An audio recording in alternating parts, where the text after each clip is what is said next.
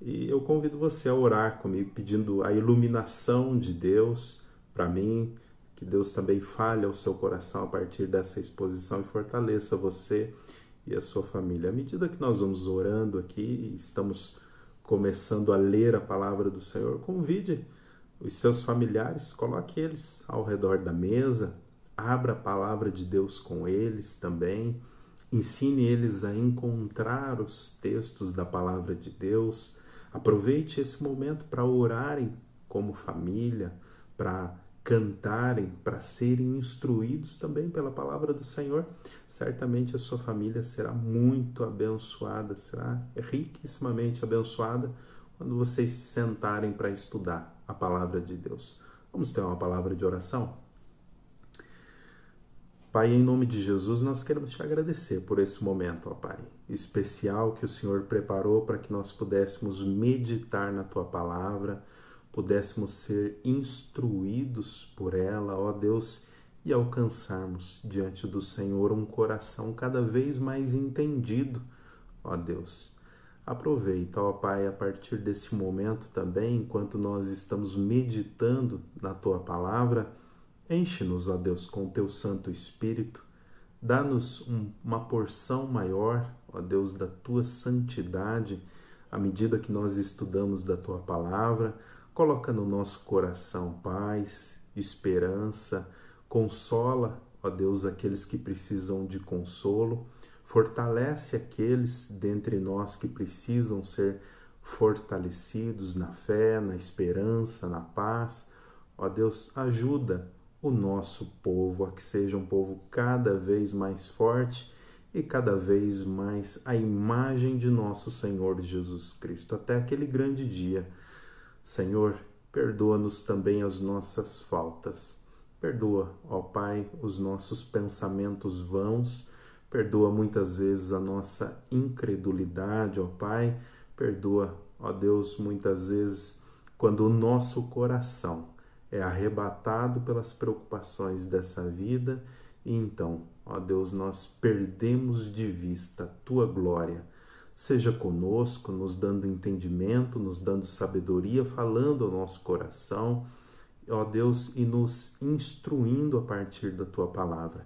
Que as palavras, ó Deus, da minha boca, o meditar do meu coração, sejam agradáveis na tua presença, rocha minha, Senhor meu e redentor meu. Ilumina os olhos do nosso entendimento para que possamos contemplar as maravilhas da tua palavra. É no nome de Cristo, a palavra encarnada, que nós oramos. Amém. Amém, amados irmãos. Nós vamos dar sequência então à exposição nos Salmos de número 2. Nós começamos então na semana passada, fizemos uma introdução a este salmo Tratamos de, tratamos de várias características presentes nesse salmo, mostramos por que este salmo é um salmo messiânico e quais os conceitos que estão por trás de passagens messiânicas, como no caso deste salmo. Nós vimos dos versos de 1 a 3, que foi a nossa primeira divisão, então, a rebelião humana. Os governos humanos representando todos os povos do mundo, né? príncipes, reis e juízes se levantando contra o Senhor Deus e então é, vendo planos mirabolantes contra o nosso Deus. A partir dessa perspectiva, então, nos versos de 1 a 3, falamos um pouco sobre a depravação humana essa degradação moral que leva os homens a odiarem Deus, né? a estarem sempre em um caminho de hostilidade contra o nosso Deus. Também dentro dessa perspectiva, nós mostramos nos versos de 1 a 3 por que tamanho ódio que os homens, as nações, têm contra Deus, de onde vem este ódio e por que este ódio nos versos de 1 a 3 aparecem mais acentuados. Então chegamos à conclusão pelas palavras do salmista, então, que os ímpios eles não querem a influência restritiva de Deus. Eles rejeitam a lei moral de Deus. Eles querem as suas próprias filosofias.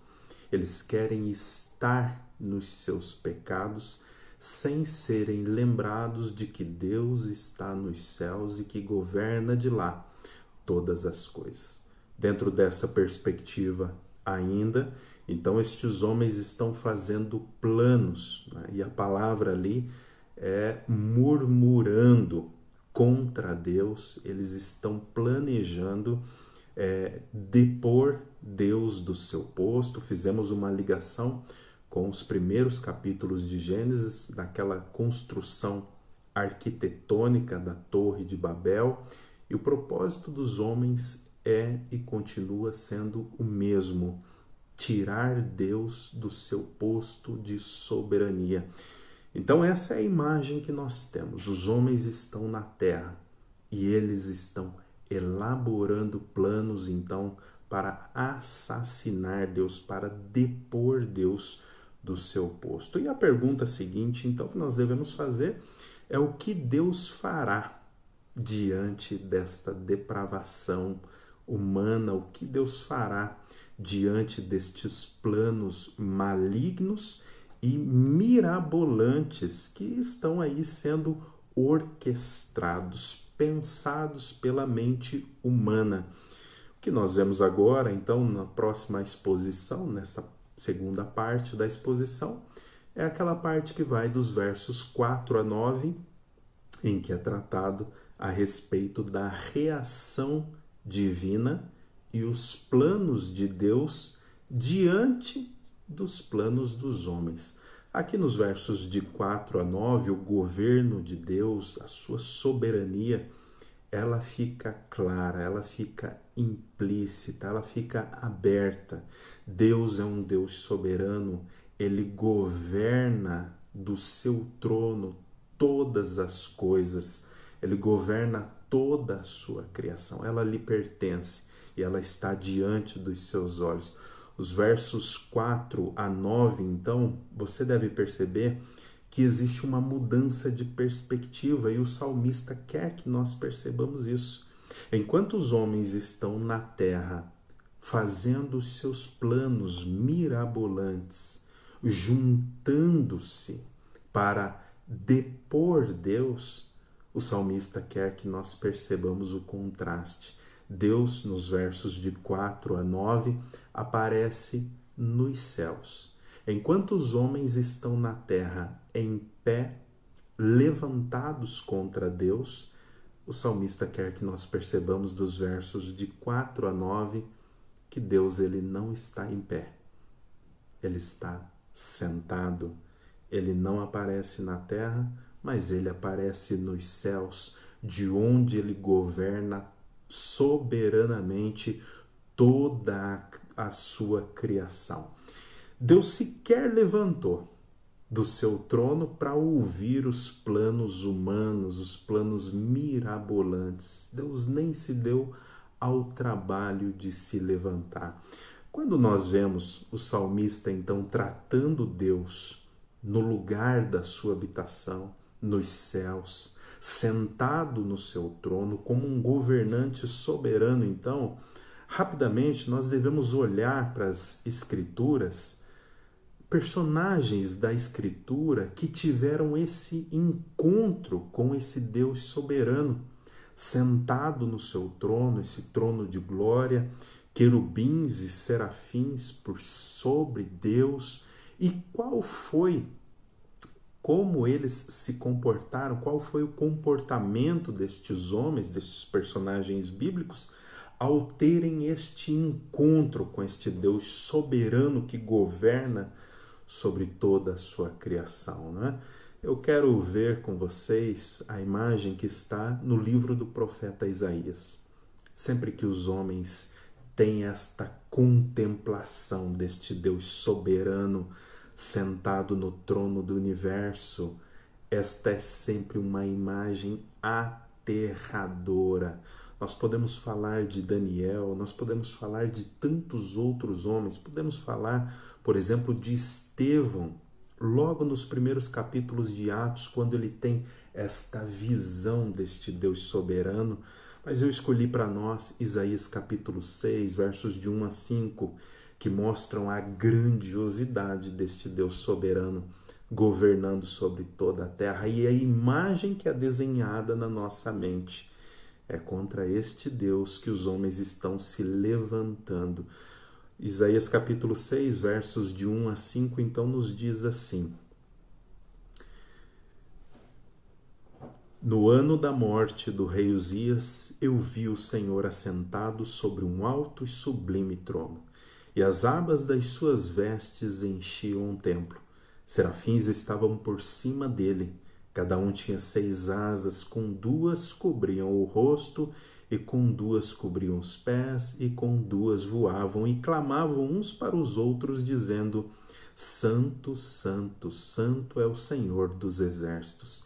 Toda a terra está cheia da sua glória.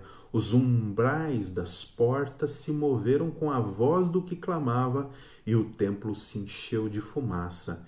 Então disse eu: Ai de mim, porque estou perdido. Porque sou um homem de lábios impuros e habito no meio de um povo de impuros lábios, e os meus olhos viram o Rei, o Senhor dos exércitos. Isaías capítulo 6, versos de 1 a 5. Essa cena nos mostra que Deus está na sua casa, assentado sobre o seu trono. Deus está no ponto mais alto de todo o universo. E quando alguns personagens da Sagrada Escritura têm um encontro pessoal com esse Deus, então a imagem deste governante do universo é sempre uma imagem aterradora. Os homens pensam estar diante da morte iminente por conta da santidade que emana de Deus. É isso que nós temos então. O salmista Davi, quando nos diz que Deus do local, é, Deus está no local da sua morada, então Deus está sentado nesse trono, Deus está olhando então para os projetos e planos dos homens. E o salmista Davi vai dizer que Deus olhando, contemplando esta administração diabólica dos homens, Deus sorri. Deus dá risada. Esse não é um sorriso qualquer. Esse não é um sorriso como de um pai para um filho. É um sorriso de menosprezo. É um sorriso de ridicularização. Um sorriso de zombaria é como se Deus olhasse para os homens do alto do seu trono e dissesse assim para eles: O quê? Você vai se levantar contra mim? O quê? Todos vocês vão se levantar contra mim? Vocês todos? Né? Vocês pretendem ter sucesso nesse plano mirabolante de vocês? É um sorriso de menosprezo de desdenho. Pois bem, Deus desdenha do plano desses homens, destes oponentes, e o motivo é por causa da insensatez destes planos. A insensatez dessa administração mirabolante contra o próprio Deus. Os seus oponentes são insensatos. Eles não sabem quem é o seu oponente, eles não sabem quem é Deus todos os esforços contra Deus são insignificantes.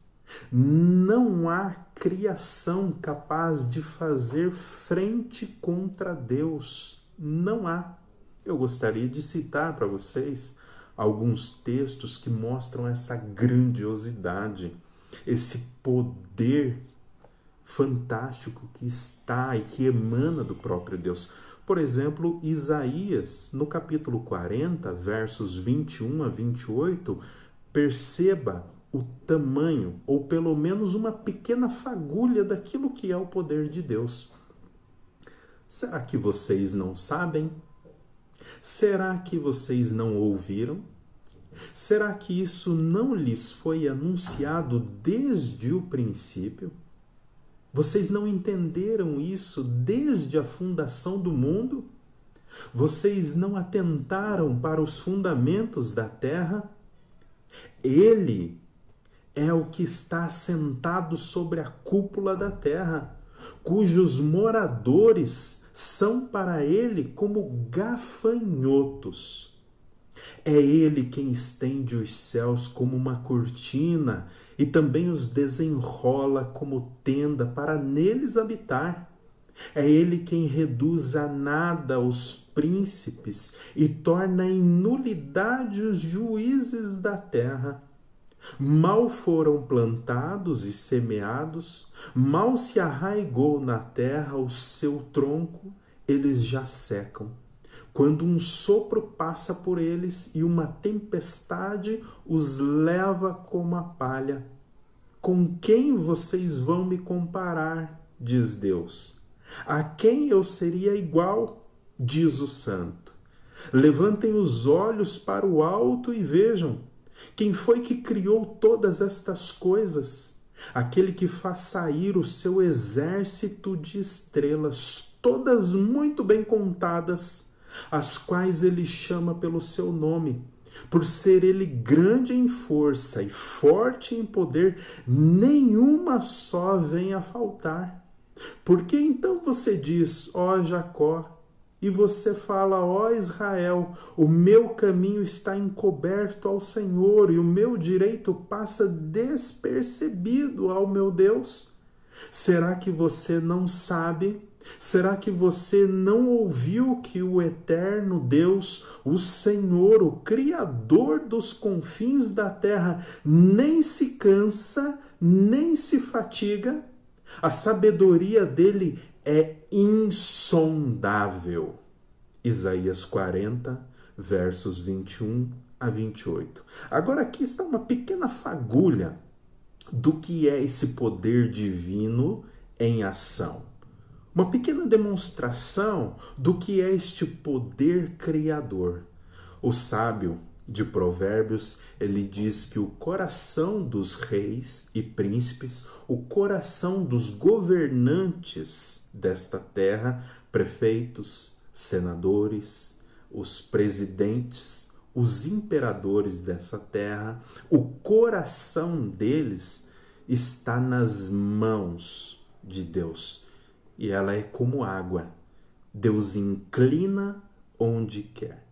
No passado, os homens, para administrar a água, eles iam colocando determinados marcos e iam então desviando o curso da água com o propósito de conduzir essa água até dentro do seu reino. E então ali ela poderia irrigar uh, o reino poderia também irrigar plantações e os homens iam administrando as águas como as águas dos rios como eles queriam. Esta é a imagem que o sábio está passando para nós. Deus vai movendo o coração dos príncipes, dos reis, dos presidentes, dos senadores para conduzi-los exatamente onde ele quer.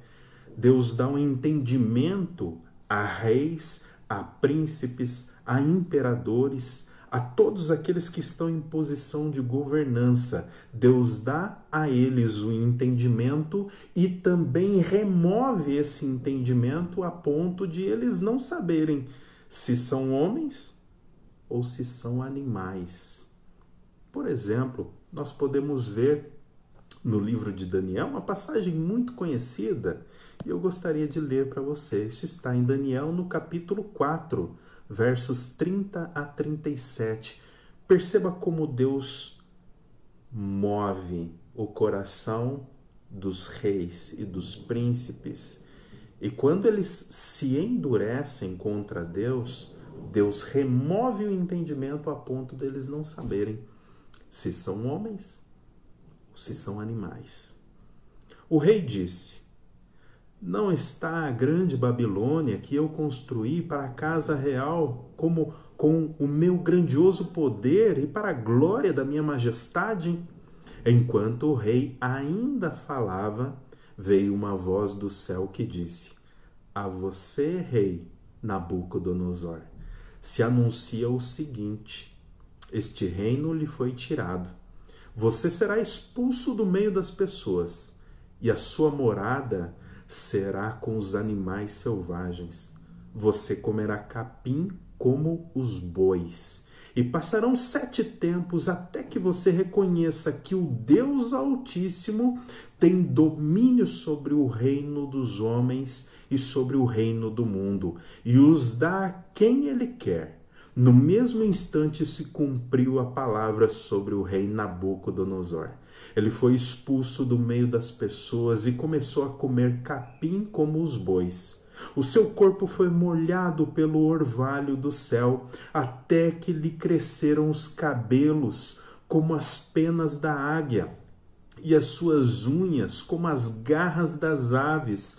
Mas, ao fim daqueles dias, eu, Nabucodonosor, perceba que quem está falando é ele mesmo nessa parte. Mas, ao fim daqueles dias, eu, Nabucodonosor, levantei os olhos ao céu e recuperei o entendimento.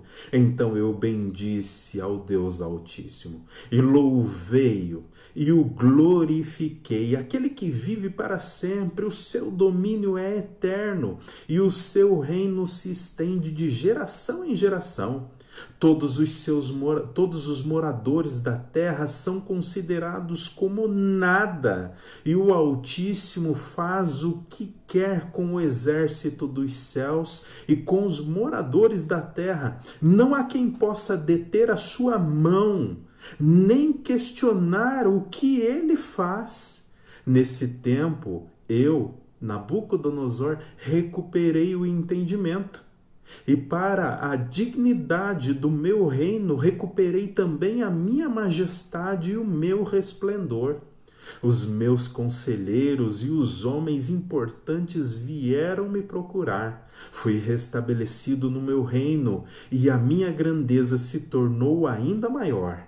Agora eu, Nabucodonosor, louvo e engrandeço e glorifico o Rei dos céus, porque todas as suas obras são verdadeiras e os seus caminhos são justos. Ele tem poder para humilhar os orgulhosos. Daniel, capítulo 4, versos 30 a 37. Perceba como este rei é grandioso, como ele é soberano e como ele administra toda a sua criação.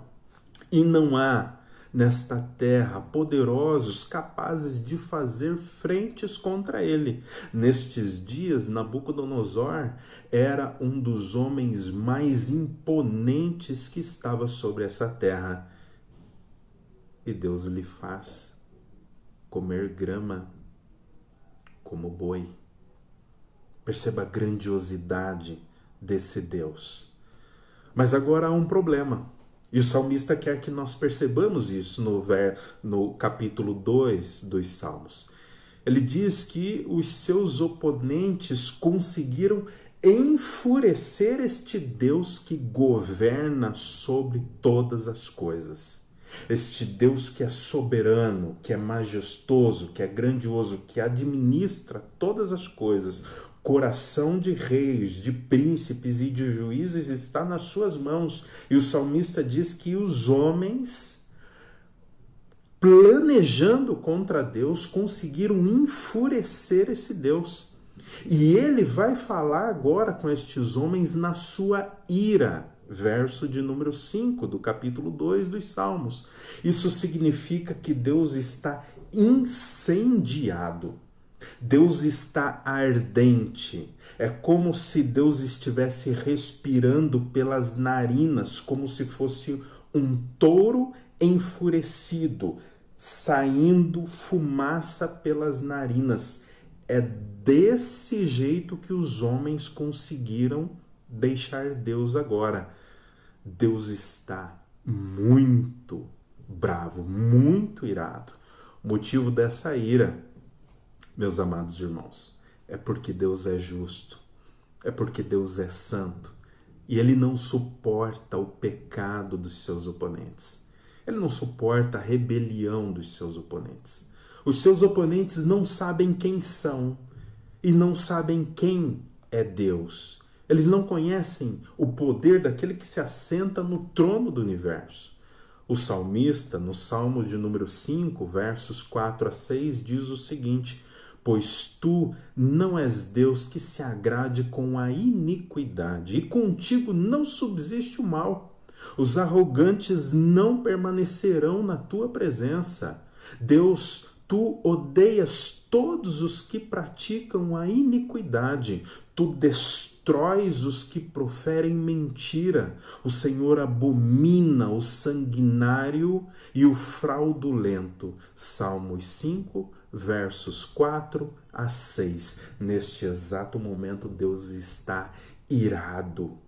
É como se fosse um touro bravo, soltando fumaça e respirando pelo nariz. É essa imagem que nós temos no Salmo de número 2. Deus está muito irado. Salmos de número 7, versos 11 a 3 nos diz: Deus é juiz justo, um Deus que se ira todos os dias. Se o homem não se converter, Deus afiará a sua espada, Deus já tem armado o seu arco e está aparelhado as suas tranqueiras, e já para ele preparou armas mortais, e porá em ação as suas setas inflamadas contra os perseguidores, contra aqueles que amam o mal. Deus está nesta posição enfurecido. Salmos de número 7, versos 11 a 13. Ainda nos Salmos de número 11, versos 5 a 6, nos é dito: O Senhor põe à prova o justo e também o ímpio, mas ele abomina o que ama a violência. Fará chover sobre os perversos brasas de fogo e de enxofre e vento abrasador será parte do cálice deles. Salmos 11, de 5 a 6. Essa é a posição de Deus. Ele está nos céus, sentado no seu trono, e estes homens que estão na terra agora conseguiram enfurecer Deus. E por causa da sua santidade, por causa da sua justiça, estes homens não ficarão impunes. Deus, então, é demonstrado nos Salmos como um Deus guerreiro contra os seus inimigos. Um Deus potente, um Deus poderoso contra, contra quem ninguém consegue fazer frente. Não importa os planos dos homens, não importa o que eles estão fazendo nesse momento. Esta é a imagem que o salmista está passando para nós. Não importa quanto eles definem e administram os seus planos contra Deus e contra o povo de Deus. Não importa. Deus fará o seu plano prosperar. Deus fará o seu plano se mover. Deus instalará o seu plano. Muitos são os planos do coração do homem, diz o sábio. Muitos são os planos do coração do homem, mas o desígnio do Senhor, este é que prevalecerá. Provérbios 19, 21. Este mundo, aos olhos humanos, meus amados irmãos, ele é uma democracia em alguns lugares, mas aos olhos de Deus, não. Ele é uma teocracia. Não são os homens que mandam. Não é a vontade dos homens que é levada à frente. É a vontade de Deus que se estabelece sobre todas as demais vontades. Deus é o governador do mundo e ele está sentado no seu trono. Portanto, Deus diz no verso 6: Não importa os planos de vocês, eu tenho estabelecido o meu rei sobre Sião, sobre Jerusalém, meu santo monte. Aqui tem uma referência, segundo Samuel 7, versos 8 a 16, a respeito da aliança que Deus faz com o salmista Davi. E dessa perspectiva, então, no verso 6, nós já percebemos que aqui há uma referência tanto ao Davi menor, o rei de Israel naqueles dias, quanto ao Davi maior, nosso Senhor Jesus Cristo, o governante do universo. Pois bem, agora no verso 7 desse salmo, quem fala é o Davi menor e também o Davi maior. É o rei de Israel e o rei do universo. Deus, o Filho, vai falar agora. E ele vai dizer: Eu publicarei o decreto de Jeová. Essa afirmação, no caso de Davi, significa que ele tem um compromisso de conduzir o seu povo conforme a lei de Deus, pelo caminho da retidão da lei do Senhor. Agora, no caso do Davi maior, no caso de nosso Senhor Jesus Cristo, para quem este salmo está apontando nesse momento, essa é uma conversa trinitariana. É um acordo entre as pessoas da Trindade Santa. É um plano que foi estabelecido antes da fundação do mundo e que será anunciado para todo o mundo. Efésios capítulo 1, versos 3 a 14 fala a respeito deste plano dentro da Trindade. Agora aqui está o erro de alguns arianos, demonstrado no verso 7. Algumas pessoas, quando elas olham para o versículo de número 7, elas pensam que a palavra gerado que aparece ali no verso 7 é que houve um tempo em que o Messias, nosso Senhor Jesus Cristo, ele não existia. Houve um tempo em que ele foi criado por Deus, quando o salmista diz: Tu és o meu filho, hoje te gerei. Então, a heresia ariana, que é defendida ainda hoje por muitos grupos religiosos, diz que houve um tempo em que nosso Senhor Jesus Cristo ele não existia. Como entender isso? É necessário deixar a Escritura falar. A Escritura precisa nos ensinar em todos os tempos para nós não incorrermos em erros gravíssimos como esse.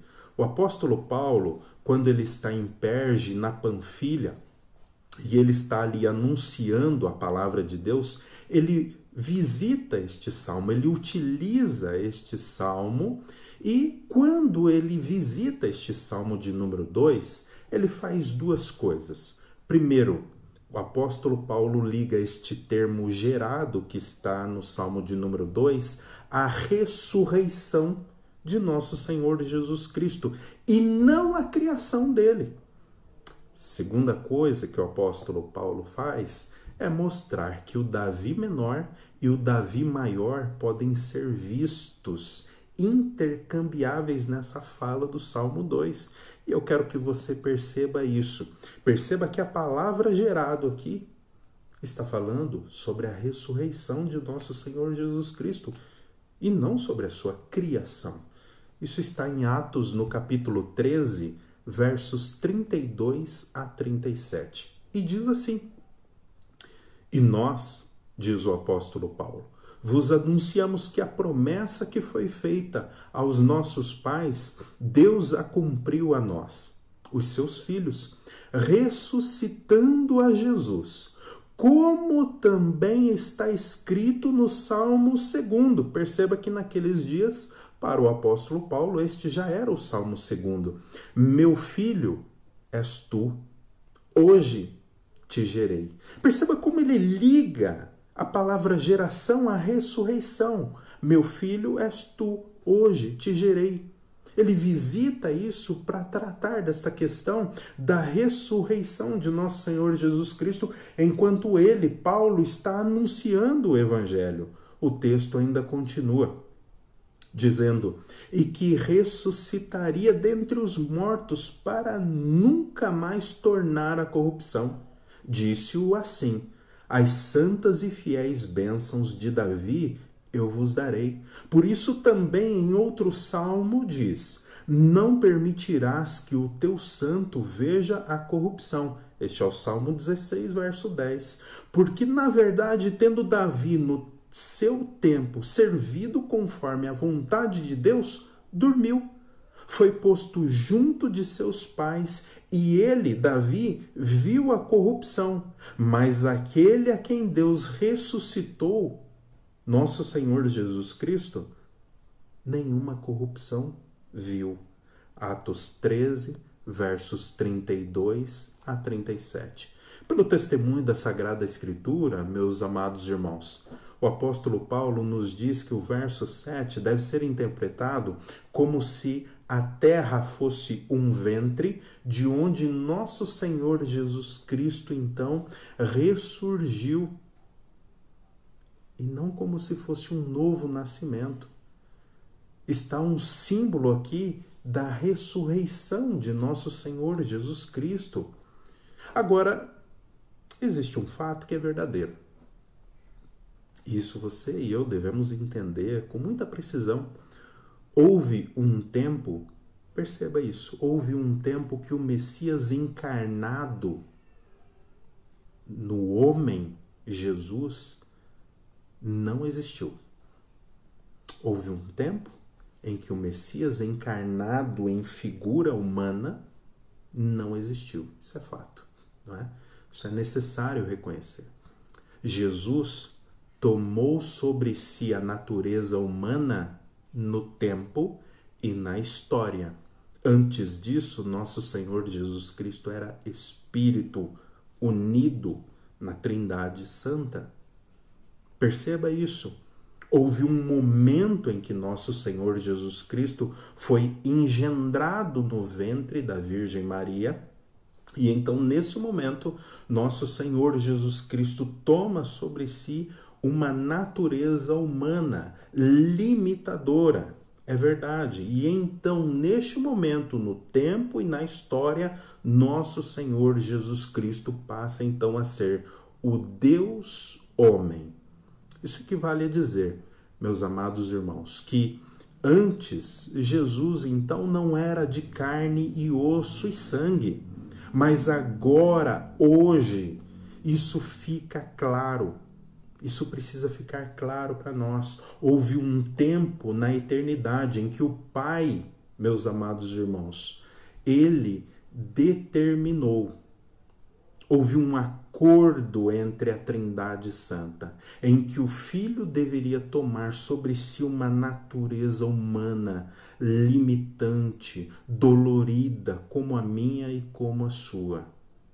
Jesus, nosso Senhor, é eterno e sempre foi eterno. Agora, quanto ao tomar uma natureza humana sobre si, foi no tempo e na história, há dois mil anos atrás no ventre da Virgem Maria. Aprove a Deus um ato de magnitude tal, que agora é relatado aqui no verso de número 7. Que isso possa ficar claro para nós. Também a confissão de fé de Westminster é esclarecedora para nós nesse ponto quando ela trata das pessoas da Trindade. Ela fala disso no capítulo 2, de Deus e da Santíssima Trindade. Ela diz assim: na unidade da divindade existem, existem três pessoas de uma mesma substância: poder e eternidade. Nenhuma das três foi criada. Deus o Pai, Deus o Filho e Deus o Espírito Santo. O Pai não é de ninguém, não é nem gerado e nem procedente. O Filho é eternamente gerado do Pai. O Espírito Santo é eternamente procedente do Pai e do Filho. O Concílio de Nicéia, em 325, foi reunido pelo imperador Constantino para tratar de muitas coisas, e especificamente de uma heresia ariana. E este Concílio de Nicéia, em 325, afirmou o seguinte: o Filho único de Deus é gerado do Pai antes de todos os séculos. Ele é eterno. Ele é luz de luz. Ele é Deus verdadeiro de Deus verdadeiro. Ele é gerado e não criado. Ele é consubstancial com o Pai, de mesma substância, de mesma essência. Como podemos ver, meus amados irmãos, tanto pelo testemunho da Sagrada Escritura, quanto pelo testemunho de grandes teólogos do passado que foram levantados por Deus para defender a eternidade de nosso Senhor Jesus Cristo. É afirmado: nosso Senhor Jesus Cristo é eterno ele nunca, meus amados irmãos, nunca houve um momento em que nosso Senhor Jesus Cristo não existisse. Agora devemos afirmar com absoluta certeza que houve um tempo na história humana em que este Senhor toma sobre si a natureza humana limitante. E esta natureza humana agora está com nosso Senhor Jesus Cristo, depois de toda a sua obra e depois da sua ressurreição, ele está agora em um corpo glorificado que eu e você veremos na eternidade. Agora Deus deu a este filho soberano um nome que está sobre todo nome. É isso que o salmista quer que a gente perceba deu a este filho um nome que é sobre todo nome.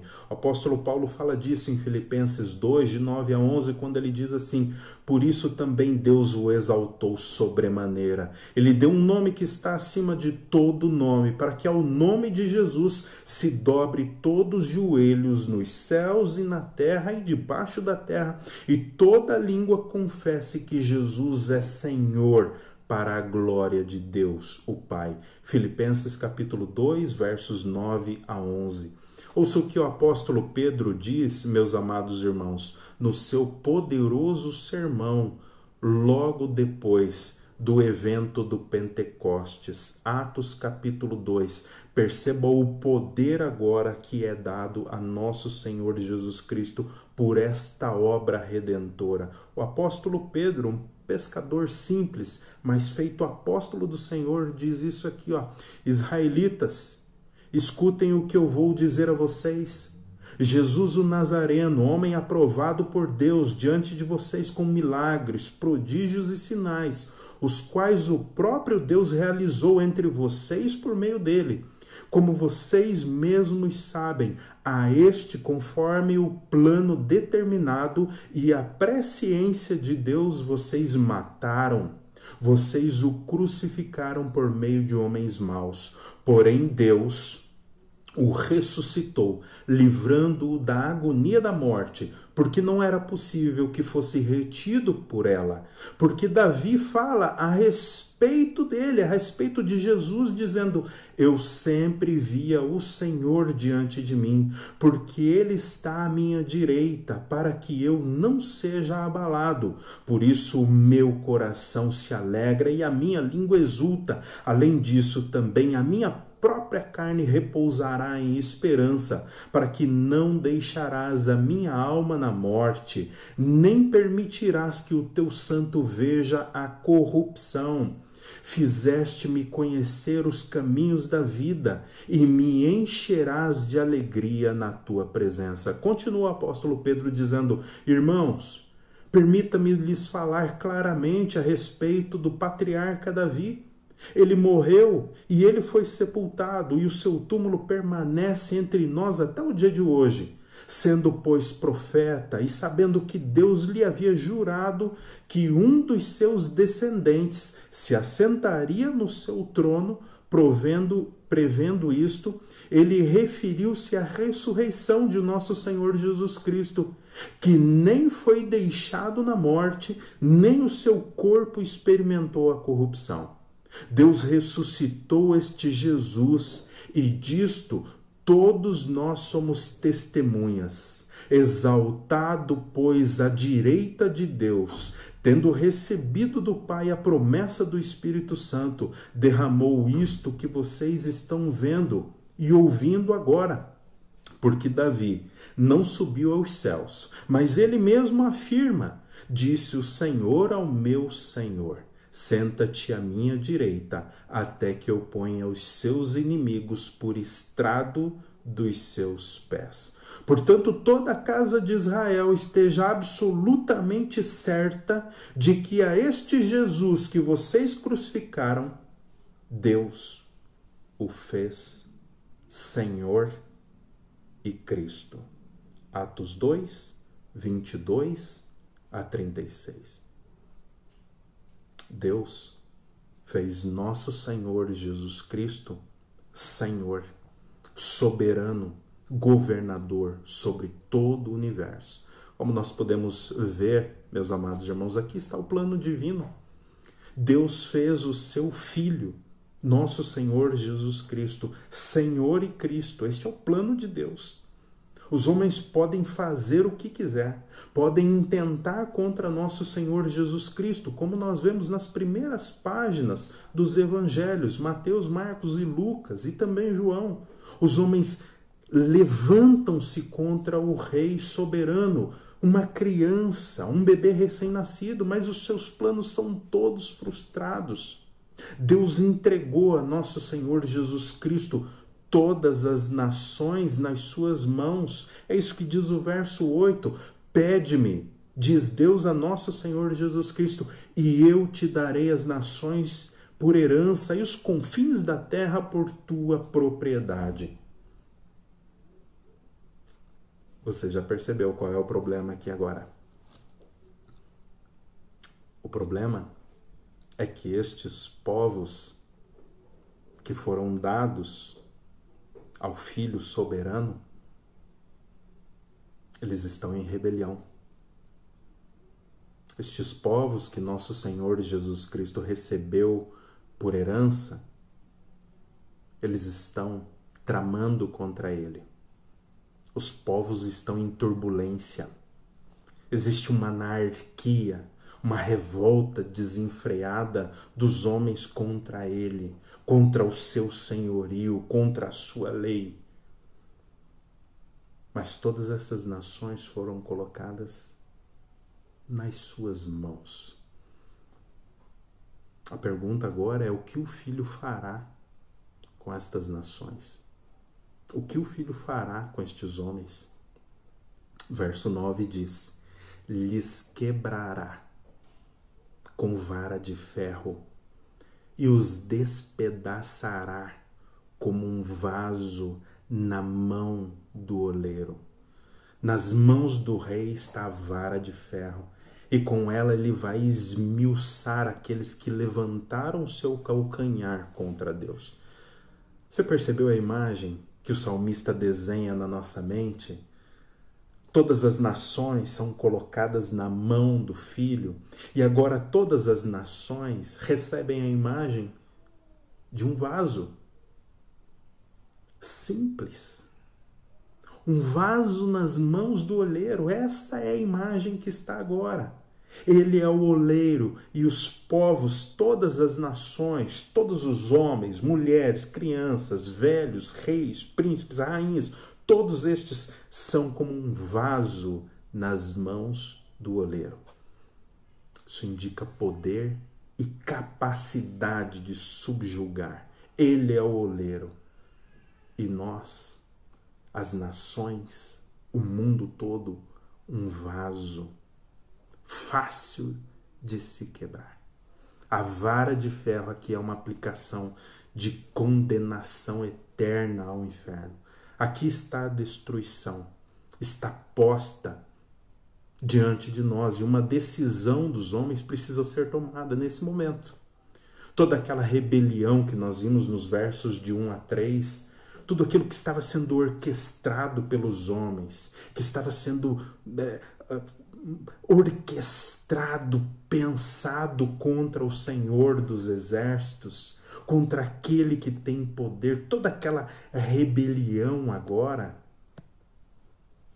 vem à tona. Os homens são demonstrados como que estando nas mãos deste rei do universo, como sendo um simples vaso. Pense sobre isso. Talvez você diga assim: olha, pastor, sabe de uma coisa? Eu nunca participei de um plano maligno contra Deus, contra nosso Senhor Jesus Cristo. Eu nunca fiz isso. Na verdade, todos nós participamos de planos assim todos os dias.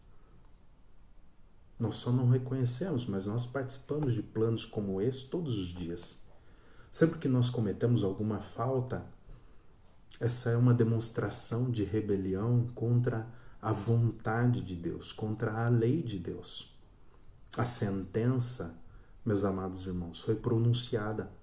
Todo aquele que está em rebelião contra o rei será esmiuçado, quebrado, destruído pela vara de ferro que está nas mãos do grande rei. Às vezes o meu e o seu coração se levanta contra determinações de Deus simplesmente porque nós queremos fazer com que a nossa vontade se sobressaia à vontade de Deus. Nós queremos criar filhos à nossa maneira.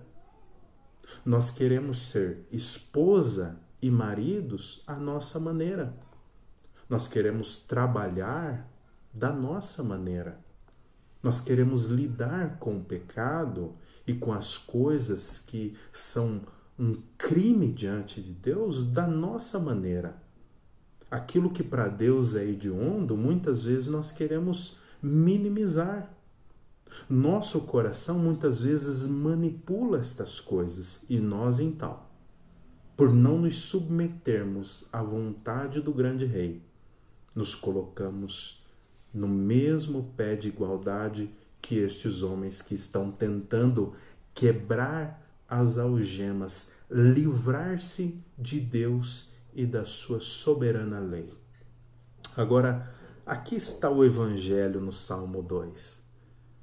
Algo que nos anima em anunciar, algo que enche o nosso coração, algo que os pregadores precisam encontrar nos textos do Antigo Testamento para que não haja dúvida. O Evangelho foi anunciado no Antigo Testamento, assim como está sendo anunciado no Novo Testamento. É disso que nós vamos tratar agora. Existe uma boa mensagem, existe uma mensagem de alegria, existe uma mensagem de ânimo. Para aqueles que estão em rebelião contra Deus, Deus lhes envia uma mensagem.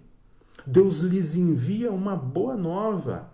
Uma luz agora é colocada diante dos homens, diante de todos os homens. Aqui está um símbolo da graça, um símbolo do evangelho, um momento oportuno de arrependimento para todos os homens. É aquilo que está nos versos de 10 a 12. A resposta humana agora é exigida diante desta mensagem que Deus coloca diante de nós. Versos 10 a 12 nos diz assim: Agora, pois, ó reis, sejam prudentes. Vocês viram a minha glória, o meu poder? Então sejam prudentes. Deixem-se advertir, juízes da terra. Sirvam o Senhor com temor e se alegrem nele com tremor. Beijem o filho, para que não se ire e não pereçam vós no caminho porque em breve se acenderá a sua ira novamente. Bem-aventurados todos aqueles que nele se refugiam. Os versos de 10 a 12 agora muda o tom. Lembre-se que Deus estava enfurecido no seu trono, mas ele estabelece a sua vontade. Deus está irado contra os pecadores, mas ele estabelece a sua vontade. O tom agora mudou. A vontade de Deus anuncia para os homens uma boa nova, o Evangelho. O tom muda para um tom de misericórdia agora. Em vez de julgamento e de destruição iminente, o tom agora é um tom de misericórdia. É oferecido aos homens a possibilidade de um arrependimento antes que pereçais no caminho, diz o verso 12. Perceba que há uma oportunidade. Existe aqui um anúncio do Evangelho muito claro, uma mudança de tom muito clara. O Evangelho sendo anunciado já no Antigo Testamento. A mensagem central do Evangelho é essa: é um chamado ao arrependimento que deve ser proclamado em alto e bom som por toda a terra. Deus está chamando aqueles que levantaram o seu calcanhar contra ele, aqueles que estão em rebelião contra ele, ele os está chamando ao arrependimento. Há aqui uma mensagem de graça, de misericórdia, de amor sendo enviado àqueles que são oponentes de Deus. Estes reis, estes príncipes, estes juízes que aparecem aqui agora, nos versos de 10 a 12, eles são os representantes de todo o mundo, de todo o globo, de toda a terra. Eles representam todo o povo. Vocês ouviram isso? É como o salmista está dizendo. Vocês ouviram isso? Vocês estão ouvindo o que Deus está dizendo? Deus está dizendo assim: não existe um reino maior do que o meu. É isto que Deus está dizendo para os governantes dessa terra, príncipes, imperadores. Não existe um reino maior do que o meu. O salmista ainda olha para os juízes e dizem: vocês ouviram isso? Não existe um tribunal maior do que o tribunal dele. Não existe um trono maior do que o trono no qual ele se assenta. Ouça o que diz a Escritura a esse respeito sobre a glória e a grandeza desse tribunal celestial. Eu vi um grande trono branco e aquele que está sentado no trono. A terra e o céu fugiram da presença dele e não se achou lugar no céu.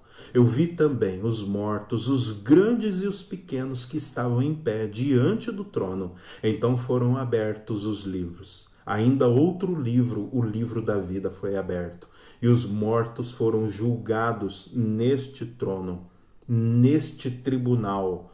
Mortos e vivos, grandes e pequenos, foram julgados segundo as suas obras, conforme o que estava escrito nos livros. Apocalipse 20, versos 11 a 12. O que os reis e príncipes e juízes devem fazer nesse momento? Confrontados com esse poder, confrontados com este Deus a quem ninguém pode fazer frente, confrontados com este Deus que está irado, mas que estabelece uma mensagem de graça e de misericórdia. O que eles devem fazer? Eles devem baixar as suas armas, eles devem entregar os planos, eles devem se render Todos a uma só devem se render.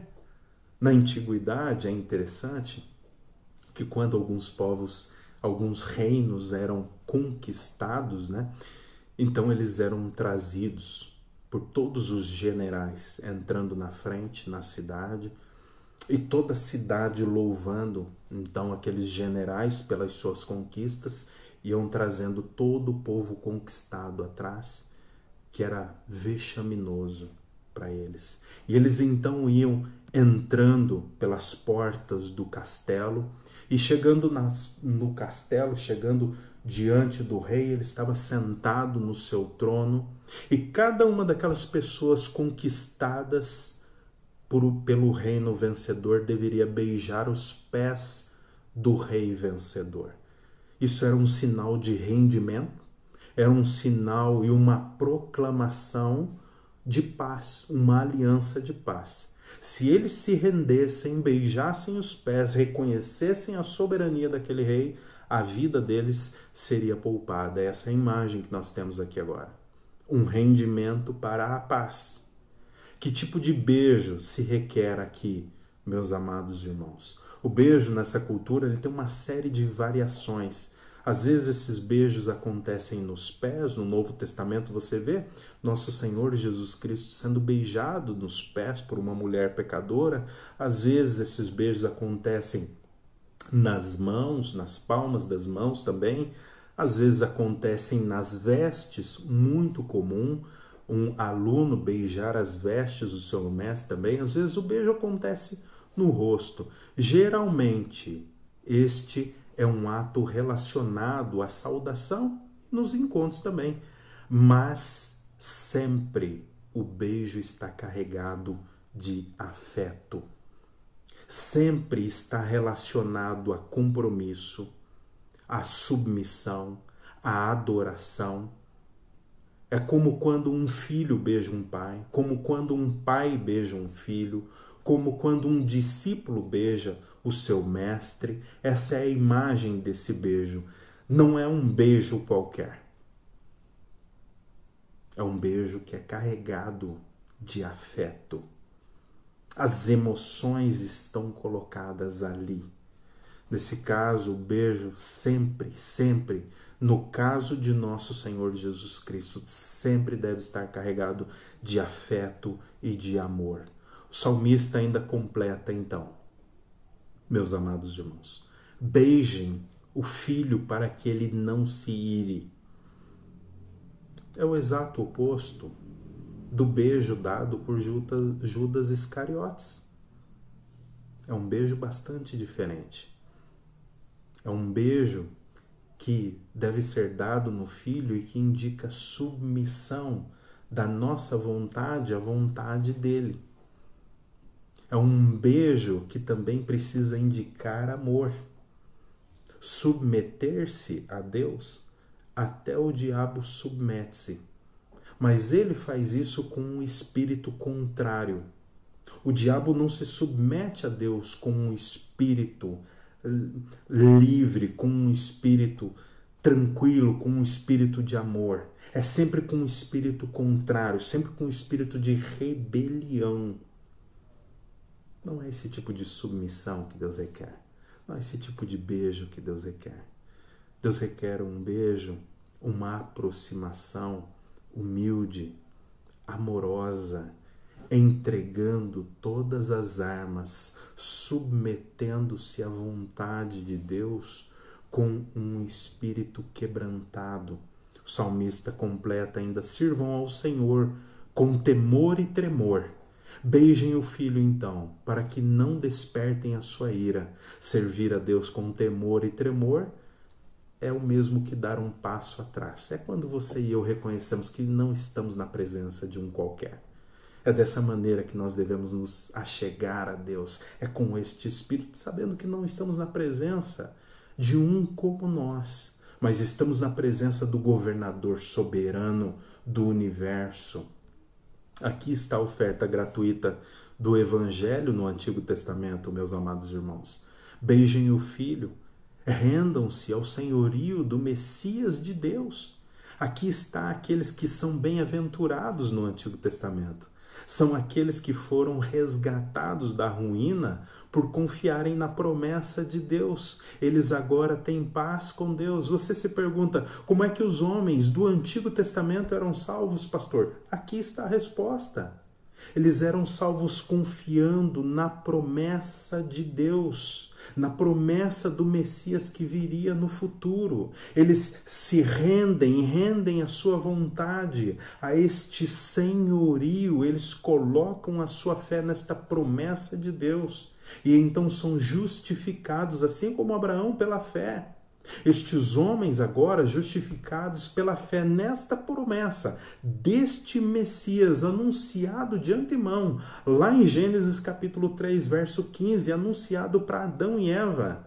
Ele era conhecido entre o povo judeu, ele era conhecido entre o povo hebreu e é pela fé nesta promessa de redenção deste filho que estes homens são salvos. São estes que são os bem-aventurados no Antigo e no Novo Testamento. São aqueles que colocaram a sua fé na promessa de Deus, confiaram na graça, na misericórdia de Deus, entregaram todas as suas armas. Agora eles não estão mais em rebelião contra Deus, eles estão caminhando diante da face de Deus, coram Deo, diante da face de Deus. É esta perspectiva que a Escritura quer para mim e para você. Aqui está o Evangelho. É um chamado para que eu e vocês, cada um de vocês que estão me ouvindo, rendam as suas armas a Deus, entreguem os seus planos, todas as demais coisas e submetam-se à vontade de Deus. As portas do paraíso agora estão abertas nos versos de 10 a 12 do Salmo 2. Deus abriu as portas do paraíso que é Cristo Jesus para todos aqueles que querem se render.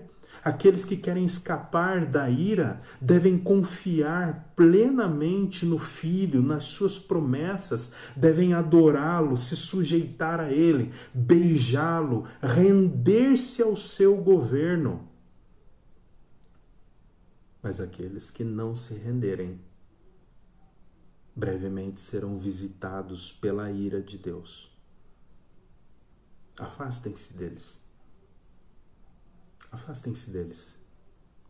Aqueles que ouviram o Evangelho e que continuam a rejeitar o Evangelho, continuam a desdenhar de Cristo, continuam a desdenhar de Deus, mesmo depois de tantas exortações. O coração deles já endureceu. Pelas suas más práticas, pelas suas más obras, o coração deles está endurecido. Eles pensam que conhecem a Deus, mas eles não conhecem. Eles pensam que podem depor Deus do seu posto. Eles pensam que vencerão Deus naquele dia. Mas não haverá para eles misericórdia naquele dia. Tudo que restará para eles será sentença de condenação. Gostaria de dizer a você, pelo menos, três formas como nós podemos aplicar essa instrução do Salmo de número 2. A primeira aplicação é que diante do nosso Deus, o Pai de nosso Senhor Jesus Cristo, existem apenas dois caminhos.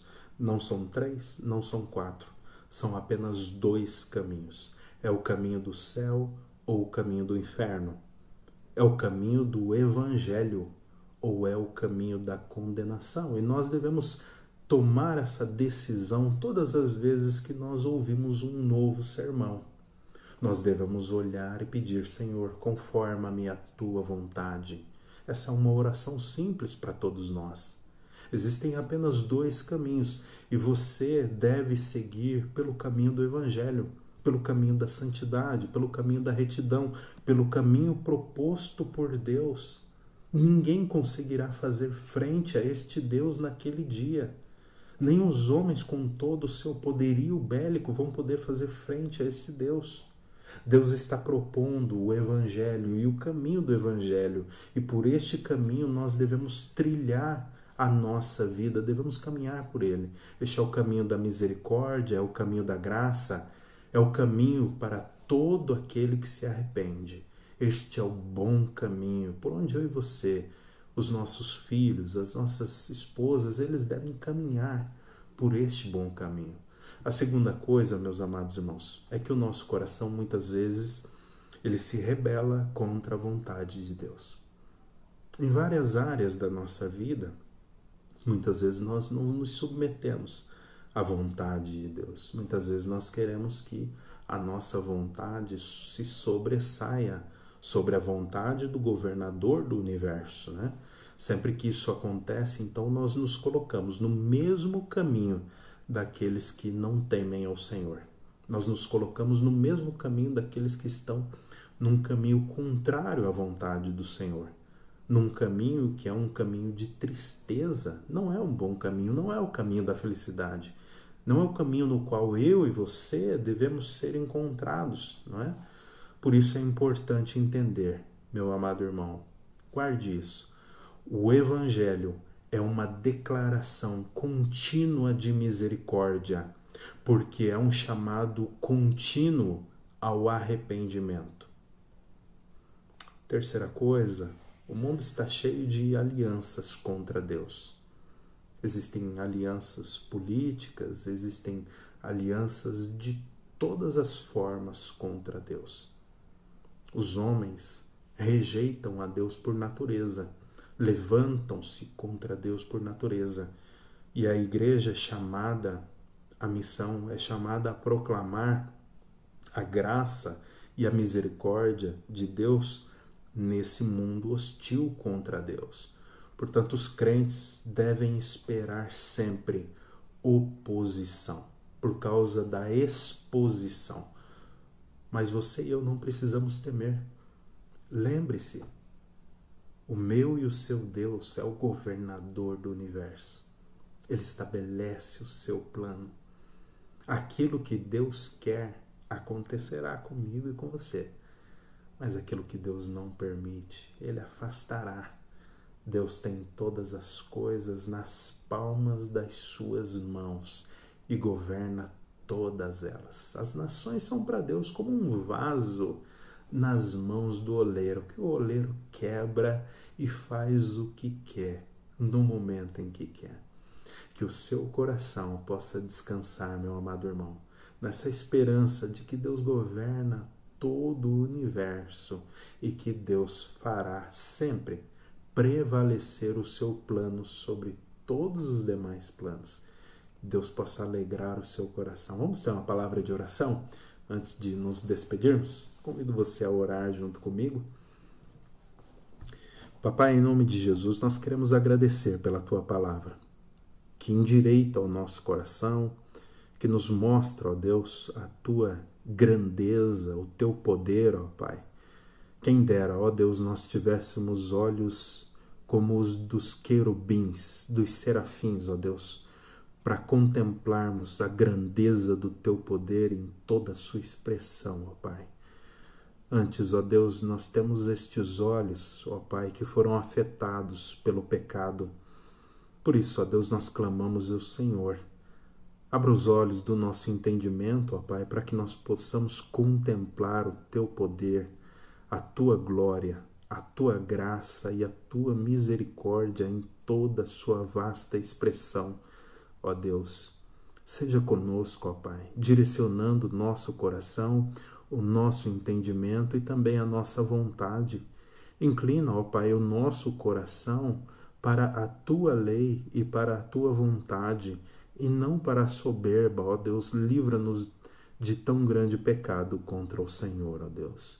Ajuda-nos, ó Pai, a não nos rebelarmos contra a tua santa vontade diante de um mundo hostil que já é rebelde diante da tua lei, Senhor. Ajuda-nos a resplandecer nesse tempo como luzeiros, ó Deus, à medida que nós obedecemos de forma humilde à tua vontade, como nosso Senhor Jesus Cristo obedeceu, Pai. Dá-nos o um coração humilde, contrito e quebrantado sempre, Papai. Enche-nos com teu Espírito Santo para que possamos fazer sempre a tua vontade, porque ela é boa, ela é perfeita, ela é agradável, ó Deus. É no nome de nosso Senhor Jesus Cristo que nós oramos a Ti. Amém.